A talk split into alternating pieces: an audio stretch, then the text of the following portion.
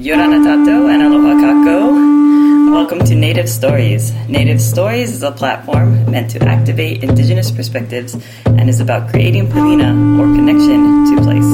I am Vehia Wheeler.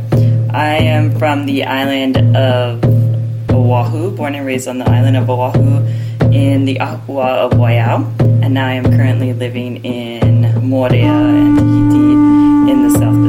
where I trace my ancestral roots to. Today, I am very excited to introduce our guest, Te Ma'u o Nukuhiva, Te Iki Wolf, who is a Enana Hawaiian Chinese Dutch American person currently living in Aotearoa, New Zealand, but was born in Hilo, Hawaii, and raised on the district of Puna. He went to Ke Kula o Nawahi o Kalani o Pu'u, a Hawaiian language immersion school, and where he learned to speak Hawaiian language, and he also speaks Marquesian language, English language, and is learning to speak French and Maori. And today we'll be talking a little bit about his master's work in Nukuhiva in the Marquesas or Te Henua Enana in the South Pacific, and about Polynesian linguistics and culture in general. So, Yorana and Kaoha, welcome Te Ma'u Nukuhiva. Hey, ka nui vehia, e, ka nui to te henua e nana pautu e hakaoko mai nei, uh, me te tauhua Māori, me te tauhua Waihi, uh, a me te taupo i pautu e hakaoko mai nei i a tau ai tēnei a, ka nui. Uh, hello everyone.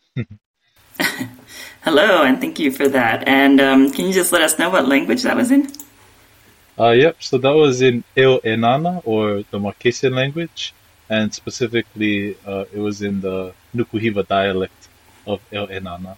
And I was just giving a simple greeting to everyone from Hino Enana listening, to my friends, uh, Maori friends and Hawaiian friends, and any indigenous person who may be listening today. It was just a simple greeting to everyone. Ah, perfect. Perfect way to start our podcast as we are, yeah. um, you know, a podcast focused on native stories and connecting people to place. And I forgot to say this in the beginning, but as I always like to say, who better to tell our stories than ourselves? So it's such a pleasure to have you here and uh, being able to communicate in all these different languages with us. So why don't we just start with um, where and what is Te Henua Enana? Yeah, sure. Um, so Te Henua is um, otherwise known as the Marquesas Islands in English, and it's a chain of about 10 islands, but only six of them are inhabited. And um, those six that are inhabited are Nukuhiva, Ua Pou, and Ua Huka to the north, and then to the south we have Hiva Oa, Tahuata, and Patuiva. So yeah, that's Te Henua Enana. And um, would people know this place uh, in any other context? Um, in for people in Hawaii or for people in Aotearoa or the Pacific in general, or is it a place that when you say I'm from Te Henua Enana or the Marquesas, it's like you have to explain where it is in the context of where it is? Yeah, pretty much um, the latter. Like I always have to kind of explain to people, most people, where it is. There's some people who are like interested in linguistics and stuff, and they're like, "Oh, you're from the Marquesas. That's where the Maoris got this word from," or "Oh, that's where the Hawaiians originally came from." so there's a handful of people who know it as that, but uh, but most of the time, I have to explain to people that um, you know it's a part of French Polynesia and it's a chain of islands that's probably in between Hawaii and Tahiti a little bit. Mm-hmm. Um, so yeah, it's always hard to describe I mean, most people think I live in Tahiti when I say I live. Yeah. I'm from the Marquesas. I'm like, eh, it's a little bit different. yeah, no, absolutely. I mean, the Pacific is such a big place, and French Polynesia, or as I like to say, Te Ao Maohi, is mm. quite a big place. It's 118 islands, and I don't think people really know just like the massive um, amount of ocean and islands that we we have and how much that is actually related to the rest of the Pacific. And so, do you do you mm. actually feel that way? Do you see it as related to the Pacific, even though um, some other people don't don't know that much about it? Oh yeah, totally. Like, um, it's such a strong connection to to the rest of the Pacific. Like you can, if you look past the French language, um, it's so similar to other parts of the Pacific that I've been to and lived in. Like Hawaii, for example, has been so similar to Nukuhiva and um, you know the values of aloha and aloha aina and stuff like that. Um, so yeah, I definitely agree with you on that. Yeah. And um, where is your family from specifically in Te Henua Enana? Yeah, so um, my mom, she's from uh, the valley called Taipivai, and that's on the island of Nukuhiva, and it's one of the biggest valleys um, in all of Nukuhiva, and it's where most of the drinking water comes from. Um, So a lot of people come from other valleys to fill up their water bottles in Taipivai and stuff because we got nice drinking water. Um, but yeah, and so my mom's was from is from Taipivai. My dad, he's um, from Oahu. Well, he was raised in Oahu. He's an American, and somehow they both met in Tahiti, and out came me in Pila Hospital, 1996. And was that in Tahiti or was it in Oahu or was it in the Marquesas? Yeah, I was in Tahiti um, that they first met uh, through some mutual friends. And I think my mom was working at a hotel at that time. And she was the only one amongst the group of friends who could speak English. So that's why her and my dad got along. and then you were born in, in Hawaii. They decided to go to, back to Hawaii together. Yeah, so my dad um, wanted to bring mom back home, and um, my mom had done a couple trips back to Hawaii before then to check it out, and she liked it. So yeah, they came back to Hawaii, and uh, I was born in Hilo, and um, mm. yeah, raised in our house out in Puna, specifically in Hawaiian Paradise Park area. Okay. And so, were your? It, it sounds like your parents um, are very culturally minded as they put you into um, Hawaiian language immersion school. Yeah, definitely. Um, and part of that also was from my godfather. Um, he was given the responsibility to um, choose my education uh, when I was growing up. My godfather, his name is um, Kaliko Trap. He's a Hawaiian language teacher.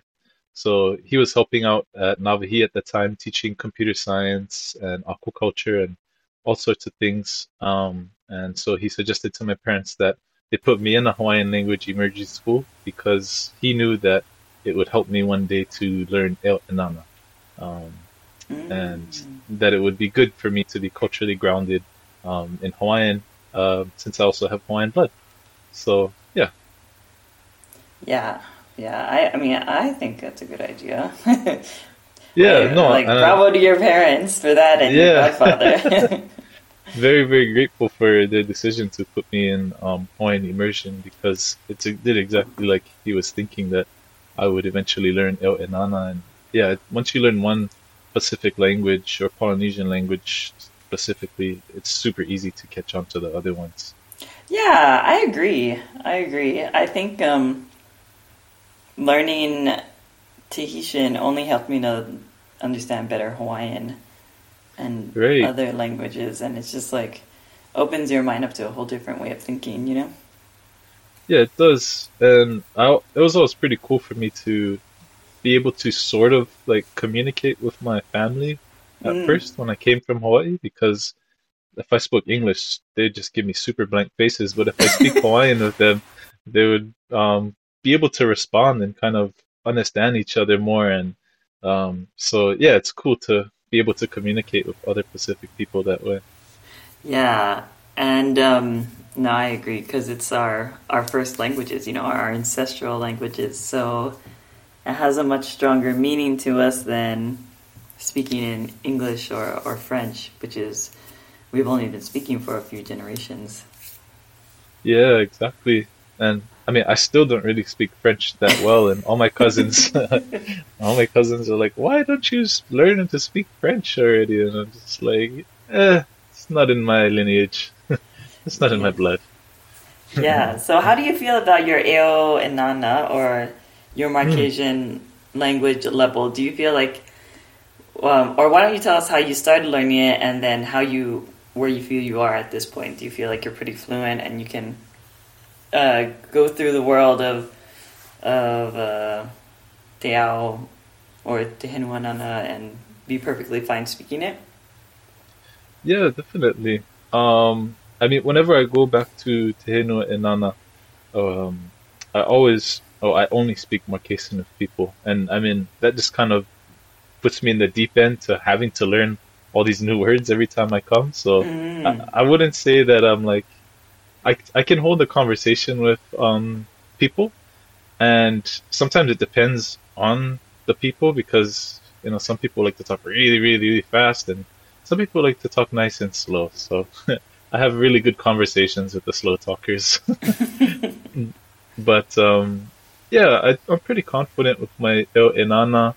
Um, there's sometimes though that I do get a bit confused with people because um, Eo Enana nowadays isn't just Eo Enana. There's a lot of French words that are in it, borrowed Mm. French words that are in the language, and there's also a lot of borrowed Tahitian words um, in the language. So when people use Tahitian and French in their Eo Enana, uh, I can get a little bit lost. But if it's purely the old people talking, um, and they speak just Eo Enana, uh, it's a little bit easier for me to grasp.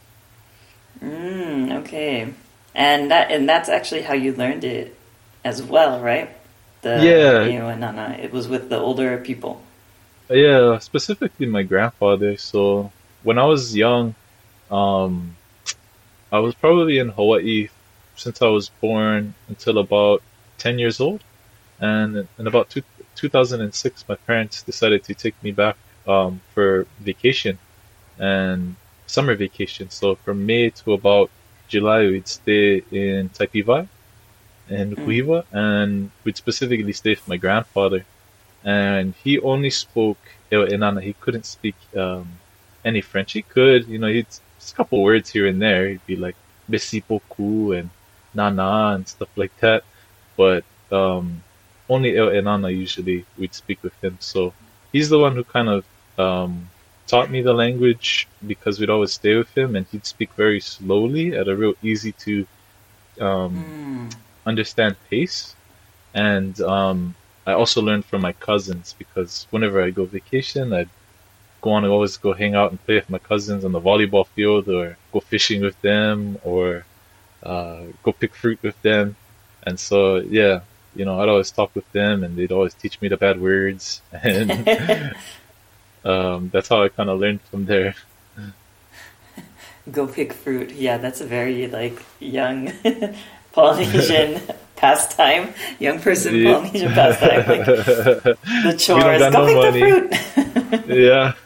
Go pick fruit or oh I'm hungry, let's go let's go get some mangoes. Like we don't got no money for the store. yeah, uh, that's great. So, um, so you learned Eo Enana with your your grandfather, and actually, um, you know, Nana is Tahitian. It's not French. Oh, is it? Yeah, yeah. So if you say Nana in Oh. France, they'd be like, "What?" Oh, okay. That's interesting. Because but Ale, people say Ale, that means That's a French. French word, right? yeah, So it's half French, half Tahitian. yeah, exactly. Like as Tahitian language has become. Right. Oh, okay. Well, thank you for that. I always thought it was French because the I know Ale was French. So Yeah. yeah. So he was a, a Tahitian language speaker as well. Your grandfather. Yeah, yeah, actually he was. Um, Yeah. Whenever Tahitian people would come, he could just flip the switch and speak in Tahitian. And also, he always used to watch the VA, the Tahitian news, um, and completely understand everything that was going on in, in the news. So, yeah, he could too. Yeah, that doesn't surprise me because I found that um, m- most older people in the outer islands can speak their language and Tahitian language pretty fluently. Like Yeah, so it's pretty it's Yeah. pretty impressive. And then a lot of them can also speak French. So it's like these people are at least bilingual, sometimes trilingual. yeah, that's true. Yeah. So, um, and they're pretty good. Like his Tahitian, from what I heard, was pretty good. Like it wasn't like choppy or anything. So it's interesting how how they can get such a mastery over their language too. Yeah, Okay. I know. It's I don't know. It's impressive, you know. Yeah, for sure. so, um, and well, yeah, you're actually bilingual and trilingual. And what do you think are maybe the differences and similarities between Hawaiian language and Eo Enana language?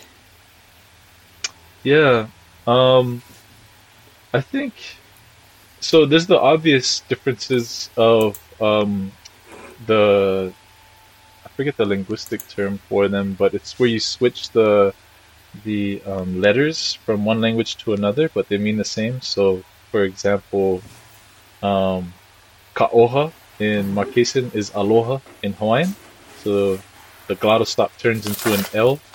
Um, glottal stop in Marquesan turns into an L in Hawaiian. So there's those little differences um, that if you just change them, the meanings are exactly the same. The same word, they just have a little bit of a different sound. So um, in a lot of ways, the meanings of words are super, super similar and how they're used. And um, yeah, yeah, so Ka'oha is definitely a, a big example. I think that's probably one of the only places, well, it's one of the few places in the Pacific that use that term Ka'oha or love uh, as a way to say hello. Mm-hmm. Yeah, that's a good point. That's yeah. a good point because in um, in Tahitian it's Yorana, life. Right. I think Kiorana and Cook Islands and Kiora and um, Aotearoa too, so they have their own line of saying hello versus Hawaiian and um, Marquesan instead they use Ka'oha. So I always thought that was interesting. But yeah, it's it's honestly so easy to learn um, Marquesan from Hawaiian, and I think vice versa too. Um, once you make those little changes, um, the grammars are very very similar um, from what I've seen. Mm-hmm. Um, but I think the intonations are definitely are a little bit different. Marquesan intonations, they're very unique to me. The way Mm. the voice rises and falls. Um, yeah, it's definitely a lot different to Hawaiian. Um, at least the Hawaiian I learned.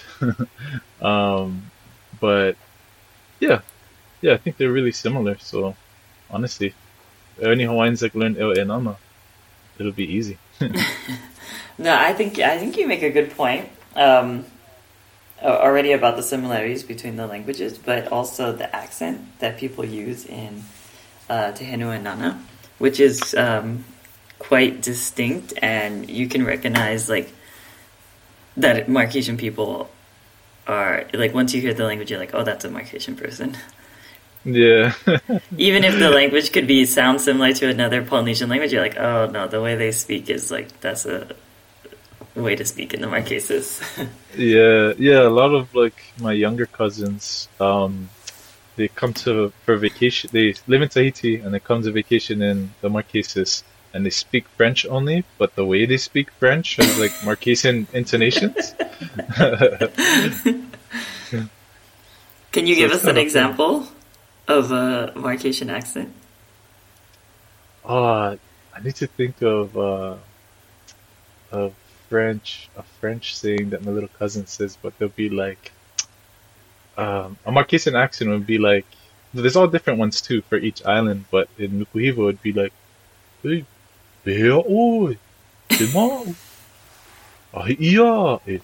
It means like, "Where are you going? How are you doing?" That would be like my my dialect, and in Uapo they speak a little bit different um, you know, Uahuka a little bit different, but yeah, you can definitely tell the signature Marquesan style. Right, right. Yes, very interesting. It kind of shows like the relationship between people on these islands, but also their distinctions within their own proper islands. You know.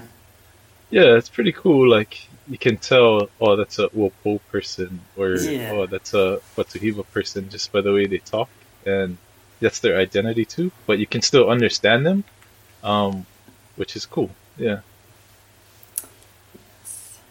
Yes. And so, um, why don't you tell us a little bit about what you did for your master's research, which was specifically in um, Nukuhiva, right? And the, the valley that y- your family is from? Taipivai? Yeah, yeah. So it's centered out in Taipi, Um, but I did have a few interviews um, in the other valleys of A'akapa and some people from Taiohae. Um, but essentially, my master's research was looking at the ancestral fishing traditions um, of Nukuhiva Island. Um, so, yeah, a little bit about me is that, like, my dad, he's a real ocean person. He loves to go sailing and spearfishing and fishing. Um, so I was was um, interested in you know doing that kind of stuff as well. And every time we go to Nukuhiva, I'd always go fishing with my cousins, and um, and they'd always go fishing sometimes the the older guys too, and they'd go on their vaka or their motorized um, canoes, and we go out deep sea fishing or diving and stuff like that. So, yeah, um, I'd always talk to the the older guys, and they'd tell me a little bit about how they used to go fishing, and it used to be interesting, so interesting to me to learn about, um, you know, the ancient traditions and how they catch parrotfish and the techniques that they have that are so clever. So uh, I did my master's research on the ancestral fishing traditions just of Nukuhiva Island, and I kind of looked at it. Um, uh, half of it was done through interviews, is where I got that information, and the other half um, I looked at some uh, primary sources um, from like missionaries and sailors who came to the Marquesas um, early on in the 1800s, 1700s. Mm. Um, yeah, so I kind of um, read a few chapters about what the fishing was like back then and how the fishing is like uh, from the oral traditions, from what people could remember their ancestors doing with them, mm-hmm. and then how it is now, what continues on today, what sort of tradition of fishing they, they still do. Um, right. And so, was yeah. there also written, um, any written sources you could find in Marquesan language? There wasn't anything I could find oh. written in Marquesan language. Um, most of the most of the information comes um, from English or French missionaries or beachcombers and sailors that arrived in the Marquesas. Um, yeah, they never really there's not too many sources by Marquesan people written in Marquesas in Marquesan, um, from my understanding. Mm, okay, so it's yeah. good to um, have those oral traditions that still stay alive. Then. Yeah, definitely. I mean, there, there's so much um, of these oral traditions that have never, you know, been written down, and they live purely through um, you know our elders and their descendants. So yeah, sometimes um, that's the only way you're gonna get that information is from these oral traditions. Nice. Okay, and can you uh, let us know more about what are you think interesting types of fishing techniques um, that you wrote about, or yeah, that you wrote about in your master's research? And sure. maybe if you could speak on, which I thought was really interesting one time when we spoke, was the triangulation method. yeah. so yeah, that was definitely one that um, I thought was super. Um, I was quite amazed that they still use that triangulation method um, till today, and uh, I'm not sure if the method has a name for it itself, but essentially, um, what that is is fishing at what we call toka or fishing grounds, and um, Marquesan people use um, landmarks, two different landmarks at least, to triangulate themselves in the ocean um, to find specific fishing grounds or fishing points um, that they would go fishing for all different kinds of fish. Um, you know, there's some toka that are specifically for kahi or tuna. Uh, some toka that are specifically for um, uh, some toka are specifically for catching va'u or um, what do you call it, dogtooth tuna and deep sea fish. So um, there's all different uh, sorts of toka out there, and they're usually passed on and kept secret um, to each family. So um, yeah, it's like uh, you know, your fishing grounds, you don't really want to share all that information with people. Um, so it was, it was, uh, yeah, certain ones that are passed on from people's grandparents are passed down only to their descendants. and certain ones, if you know you guys are family, you guys can share. Okay, and in your research, was that a problem? Um, or not a problem. yeah. I mean, as in like having to respect uh, families. Toka was that uh, you know something that came up often. Yeah, um, not too much actually. I, I, because yeah, I never really they never really told me we're going to a toka or um, I never really wanted to ask them like, oh, how do you find this specific toka? I just Mm. went fishing with them at their toka and observed the fishing methods. Um, Mm. And it wasn't something I really wanted to, you know, publish out there for everyone. Um, uh, but I, I would be interested in, you know, marking them one day and maybe having that information only for the families um, that know those toka. But yeah, for a public thing like this thesis, I didn't really want to include those um, locations. Mm. Um, okay. But yeah, definitely Toka is a big. Uh, it's still alive today. Lots of people go out in their little motorboats or vaka, and they handline fish at Toka.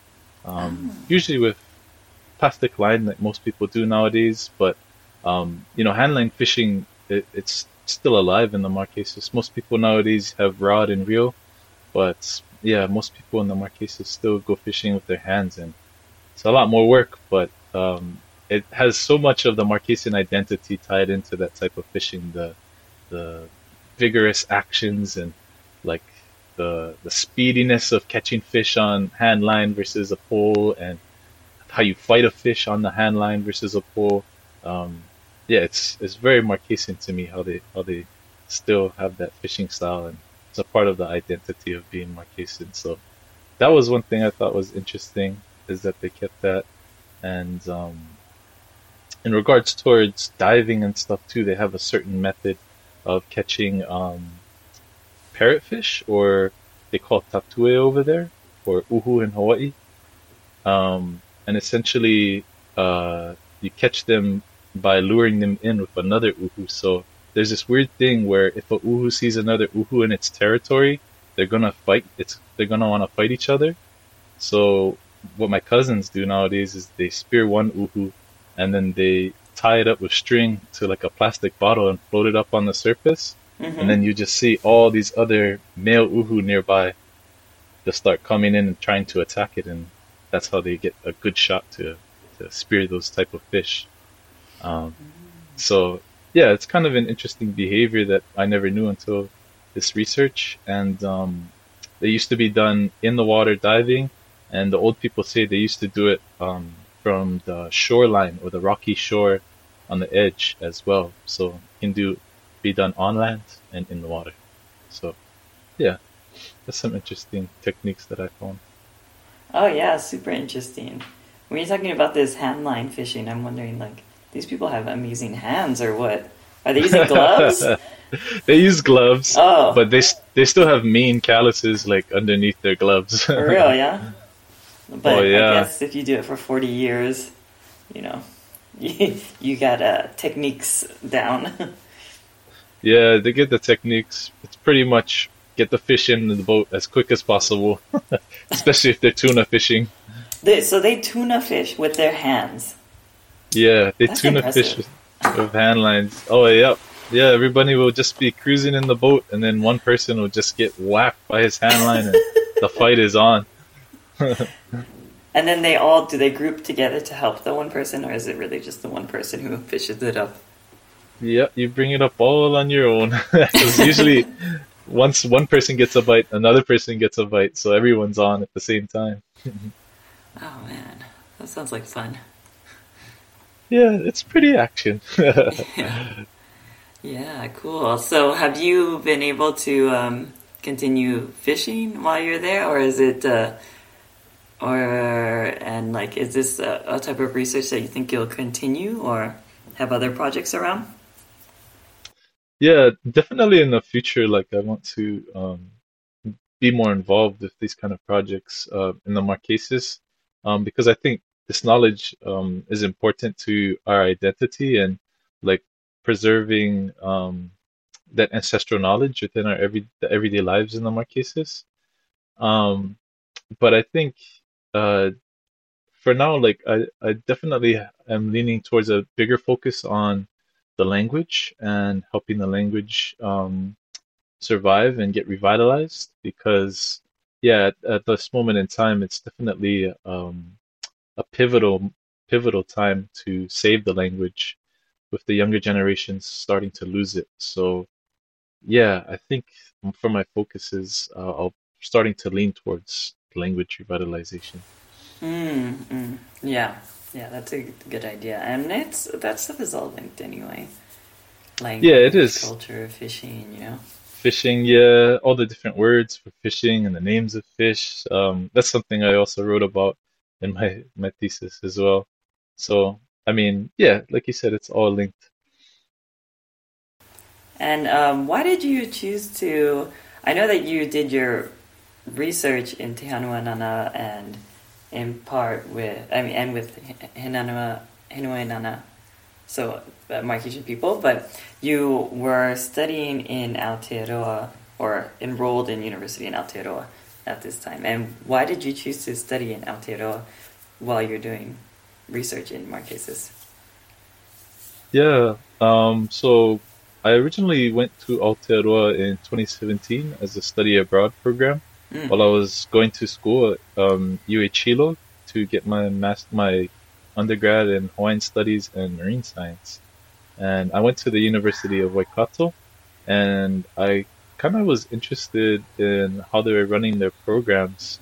Um, and I was real interested in learning more about, um, you know, Maori people's perspectives and their ways that they preserve their knowledge and language.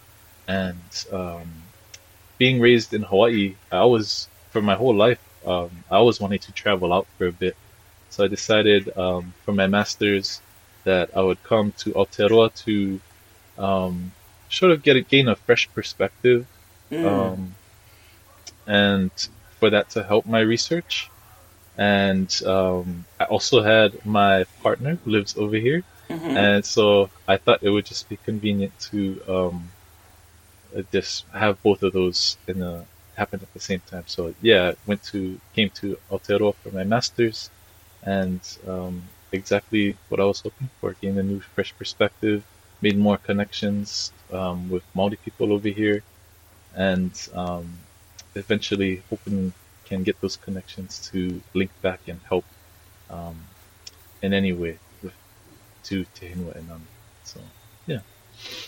So yeah, it, you feel good about the decision to go to Aotearoa and kind of widen the perspective and be pan Pacific, sort of. Yeah, definitely. And also, it was a um, it was a short, shorter time for the degree. It's only a year and a half.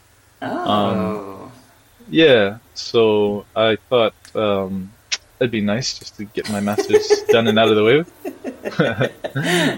but yeah, I don't blame you. yeah. So yeah, that's part of um, the reasons that I came here. Okay, okay, okay.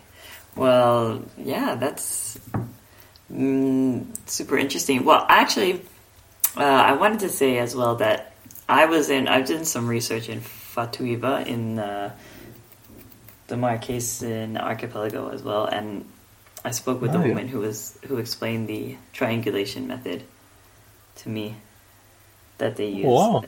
as well in Fatuiva. So, I'm not sure if you have any. I knew that previously, but it's pretty interesting that that this. Oh is, wow!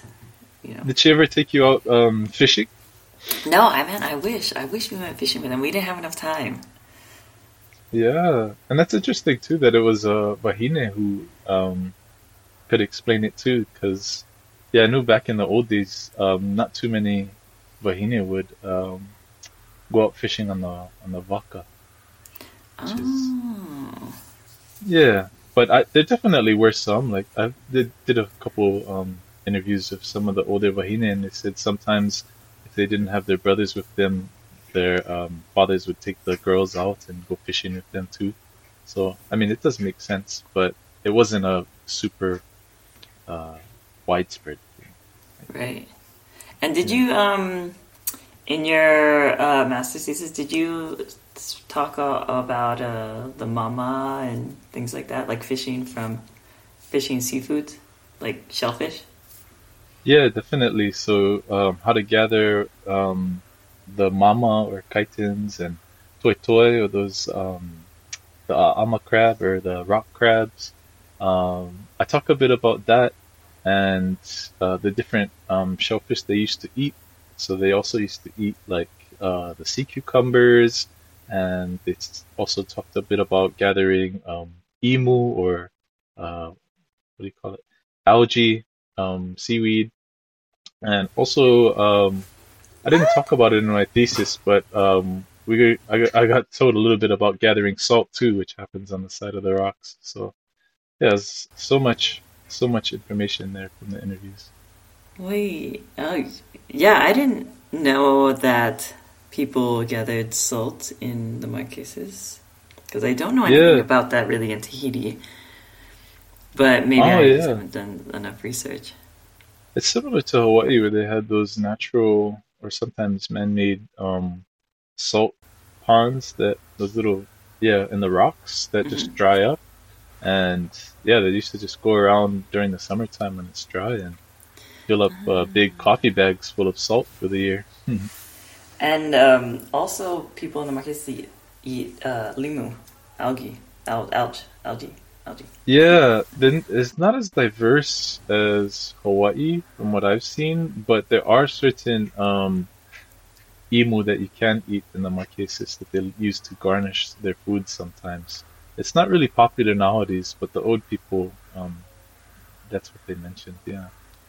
Wow, that's interesting because we don't eat uh, algae at all in Tahiti.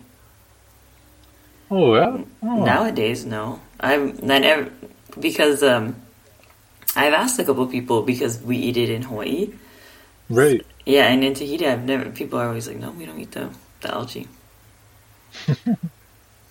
wow. Yeah, it could be another connection there. Who knows? I know there needs to be more research. Some there's always like more research to do. Yeah, opens a million more doors. yeah, exactly.